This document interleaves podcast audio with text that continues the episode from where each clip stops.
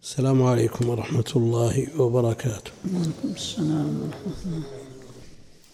سم. بسم الله الرحمن الرحيم. الحمد لله رب العالمين. وصلى الله وسلم على نبينا محمد وعلى آله وصحبه والتابعين لهم بإحسان إلى يوم الدين. قال الشيخ محمد الأمين الشنقيطي رحمه الله تعالى بسم الله الرحمن الرحيم. سورة الأنفال. قوله تعالى يسألونك عن الأنفال قل الأنفال لله والرسول. الآية اختلف العلماء في المراد بالأنفال هنا على خمسة أقوال. الأول أن المراد بها خصوص ما شذ عن الكافرين إلى المؤمنين وأخذ بغير حرب.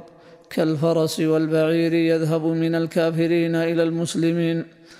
وعلى هذا التفسير فالمراد بالأنفال هو المسمى عند الفقهاء فيئا وهو الآتي بيانه في قوله تعالى وما أفاء الله على رسوله منهم فما أوجفتم عليه من خيل ولا ركاب وممن قال بهذا القول عطاء بن أبي رباح الثاني أن المراد بها الخمس وهو قول مالك.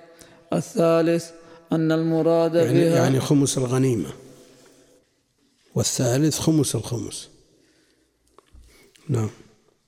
الثالث أن المراد بها خمس الخمس. الرابع أنها الغنيمة كلها وهو قول الجمهور. وممن قال به ابن عباس ومجاهد وعكرمة وعطاء والضحاك وقتادة وعطاء الخراساني ومقاتل بن حيان. أنفال الغنيمة كلها تسمى أنفال لأنها نفلت لهذه الأمة بمعنى أن هذه الأمة خصت بها وكانت الغنائم حرام على غير هذه الأمة حلت لي المغانم فتترك حتى تأتي نار من السماء تأكلها في الشرائع السابقة. ولهذه الأمة نفلها الله جل وعلا ما تنغنمه من أعدائها.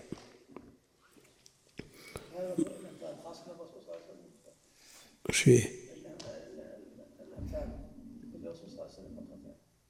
لا لا الحكم واحد. هذا التشريع إلى إلى قيام الساعة. ها؟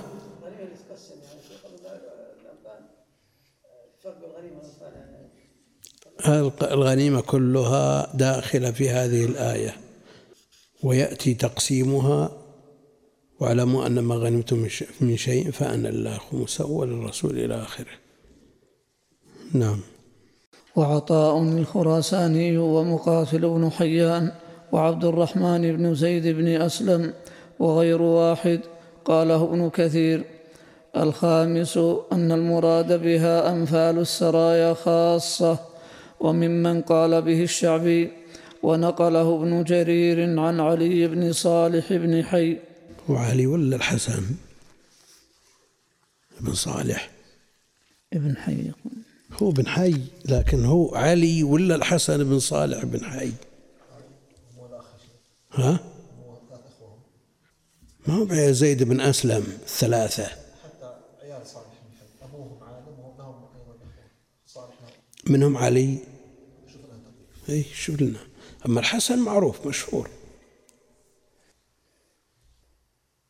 شوف الطبري.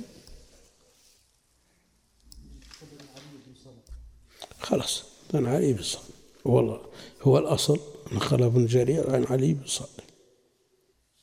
كوني ما أعرف إلا الحسن لا يعني ما له عيال ثانيين. من واحد علي بن صالح بن حي ابو الحسن الهمداني الامام القدوه الكبير أبو الحسن حدث عن سلمه بن كهيل وعلي بن بن حرب وكان طلبه للعلم هو واخوه معا ومات كهلا قبل أخيه بمده حدث عنه أخوه الحسن. ووكيع وعبيد الله بن مسعود خلاص وثقه احمد بن حنبل ويحيى نعم. والمراد بهذا القول ما ينفله الإمام لبعض السرايا زيادة على قسمهم مع بقية الجيش. واختار ابن جرير أن المراد بها الزيادة على القسم.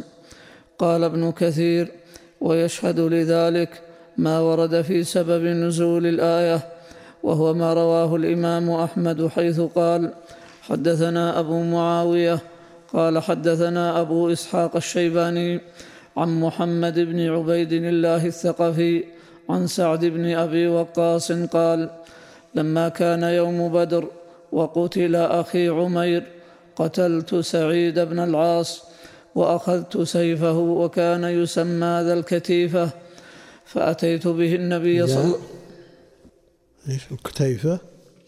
الكتيفة. ثاء ولا تاء؟ فاء بالفاء. هي فاء فيه لكن تاء ولا فاء؟ ثاء. تاء تاء. تاء. هي الكتيفة. نعم. وكان يسمى ذا الكتيفة فأتيت به النبي صلى الله عليه وسلم فقال اذهب فاطرحه في القبض قال فرجعت وبي ما لا يعلمه إلا الله من قتل أخي وأخذ سلبي. قال فما جاوزت إلا يسيرا حتى نزلت سورة الأنفال.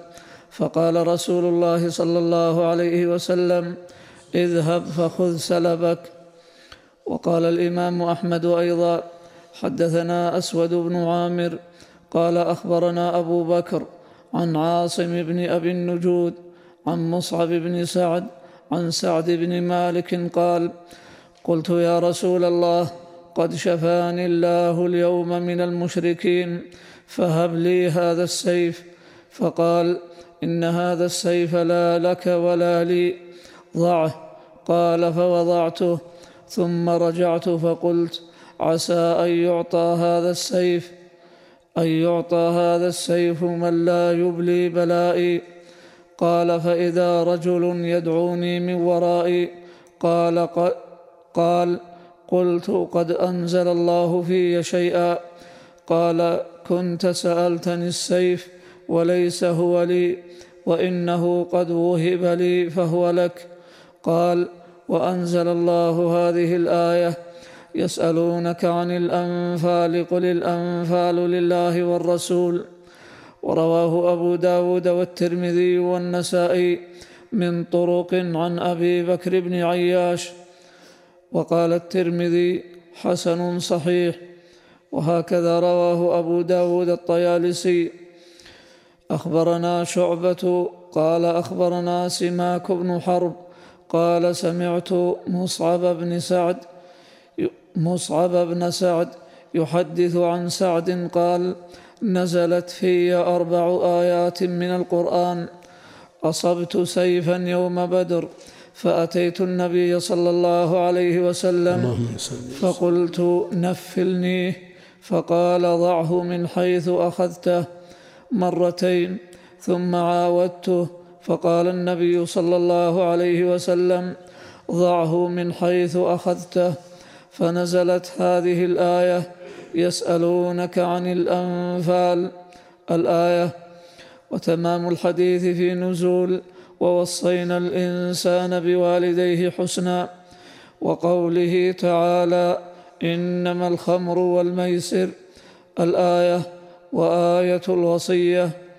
وقد رواه مسلم في صحيحه من حديث شعبة به.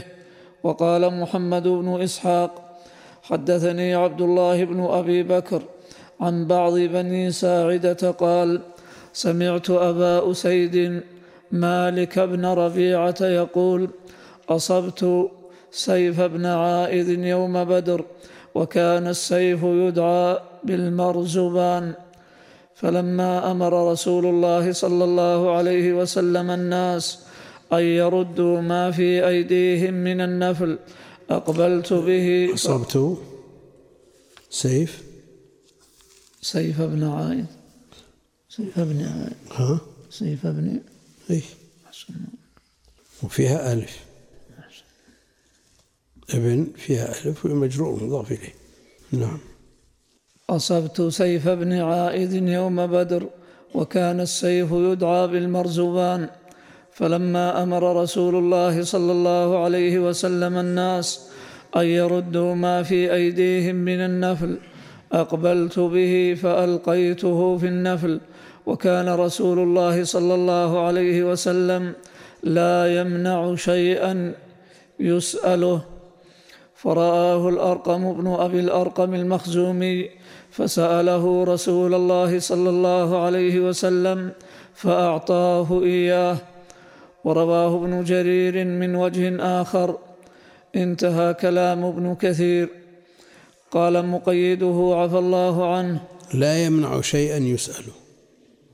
وسعد بن أبي وقاص سأله السيف قال ضعته من حيث أخذته هذا أعطاه السيف وذاك منعه إياه.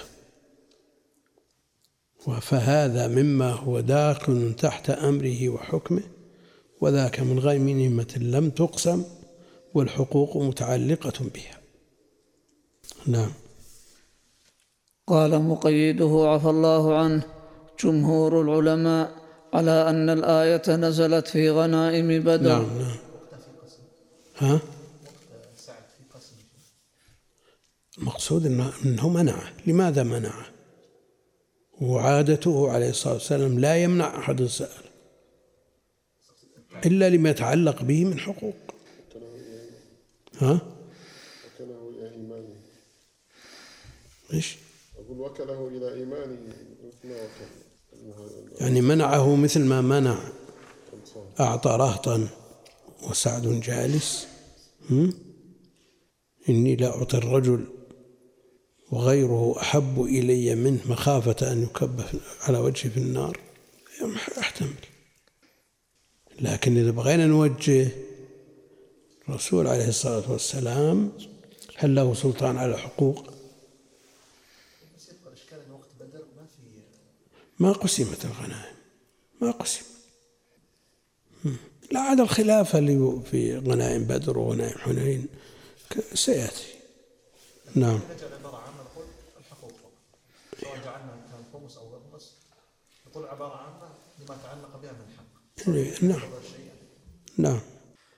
قال مقيده عفى الله عنه جمهور العلماء على أن الآية نزلت في غنائم بدر.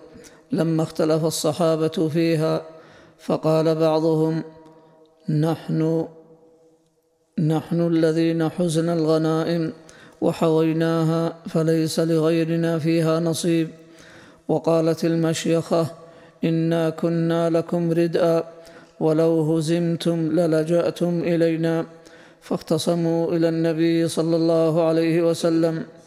وقد روى الإمام أحمد والترمذي وابن ماجه عن عبادة بن الصامت أنها نزلت في ذلك وقال الترمذي هذا حديث صحيح ورواه ابن حبان في صحيحه والحاكم في المستدرك وقال صحيح الإسناد على شرط مسلم ولم يخرجاه وروى نحو ذلك أبو داود والنسائي وابن حبان والحاكم وابن جرير وابن مردويه من طرق عن داود بن أبي هند عن داود بن أبي هند عن عكرمة عن ابن عباس.